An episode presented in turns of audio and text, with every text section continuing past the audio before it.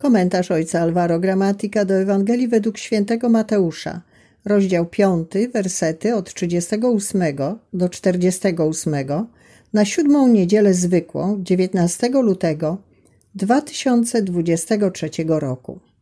Jezus powiedział do swoich uczniów: Słyszeliście, że powiedziano oko za oko i ząb za ząb, a ja wam powiadam: nie stawiajcie oporu złemu Lecz jeśli cię ktoś uderzy w prawy policzek, nadstaw mu i drugi.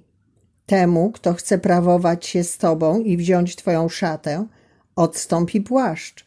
Zmusza cię ktoś, żeby iść z nim tysiąc kroków, idź dwa tysiące. Daj temu, kto cię prosi i nie odwracaj się od tego, kto chce pożyczyć od ciebie. Słyszeliście, że powiedziano: Będziesz miłował swego bliźniego, a nieprzyjaciela swego będziesz nienawidził. A ja wam powiadam, miłujcie waszych nieprzyjaciół i módlcie się za tych, którzy was prześladują, abyście się stali synami Ojca waszego, który jest w niebie, ponieważ On sprawia, że słońce Jego wschodzi nad złymi i nad dobrymi i On zsyła deszcz na sprawiedliwych i niesprawiedliwych. Jeśli bowiem miłujecie tych, którzy was miłują, Cóż za nagrodę mieć będziecie? Czyż i celnicy tego nie czynią?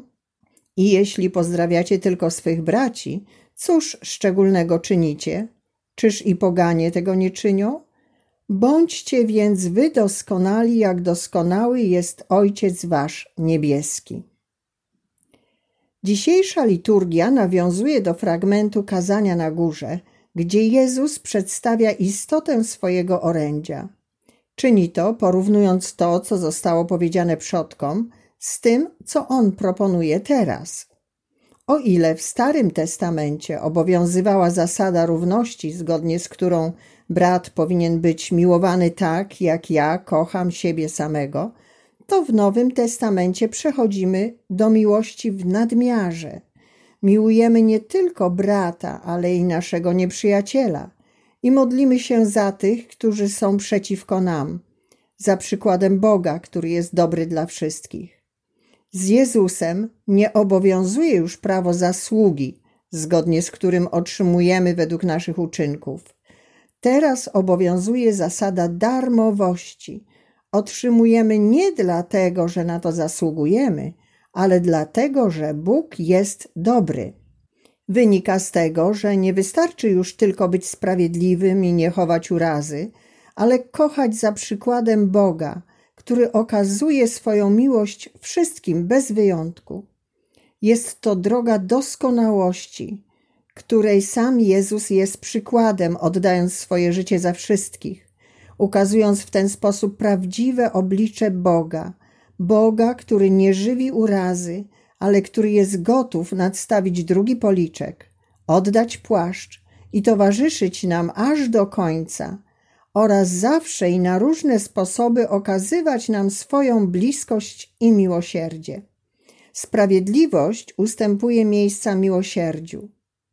Z Jezusem sercem Ewangelii jest nie tylko wypełnianie przykazań, ale także posiadanie takich samych uczuć jak Bóg, który sprawia, że słońce wschodzi nad dobrymi i złymi, który kocha wszystkich bez żadnych preferencji, nie martwiąc się zbytnio o naszą reakcję.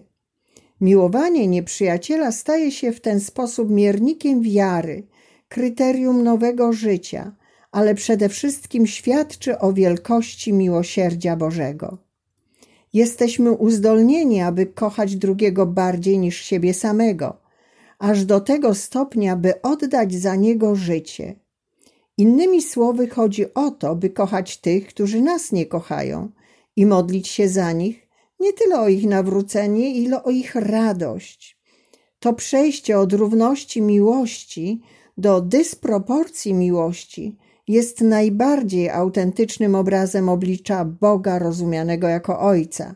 Jest stylem życia ucznia Jezusa i jest znakiem nowego życia zapoczątkowanego przez Jezusa. Oto zachęta, aby nie ograniczać się do reagowania w oparciu o to, kto nam odpowiada, ale iść dalej, poprzedzając innych gestami, o których wiemy, że być może nie zostaną odwzajemnione. W ten sposób rozszerzy się nasze serce. Nauczymy się żyć z życzliwością i odczujemy Boga jako kochającego Ojca. Pierwszymi, którzy będą szczęśliwi, będziemy my sami. Będziemy wdzięczni za miłosierdzie, które jest nam nieustannie okazywane. W ten sposób będziemy mieli serce, które umie kochać, serce miłosierne i dobre. Staniemy się świadkami i znakami Bożej miłości, która zakrywa i przemienia wszystko i wszystkich.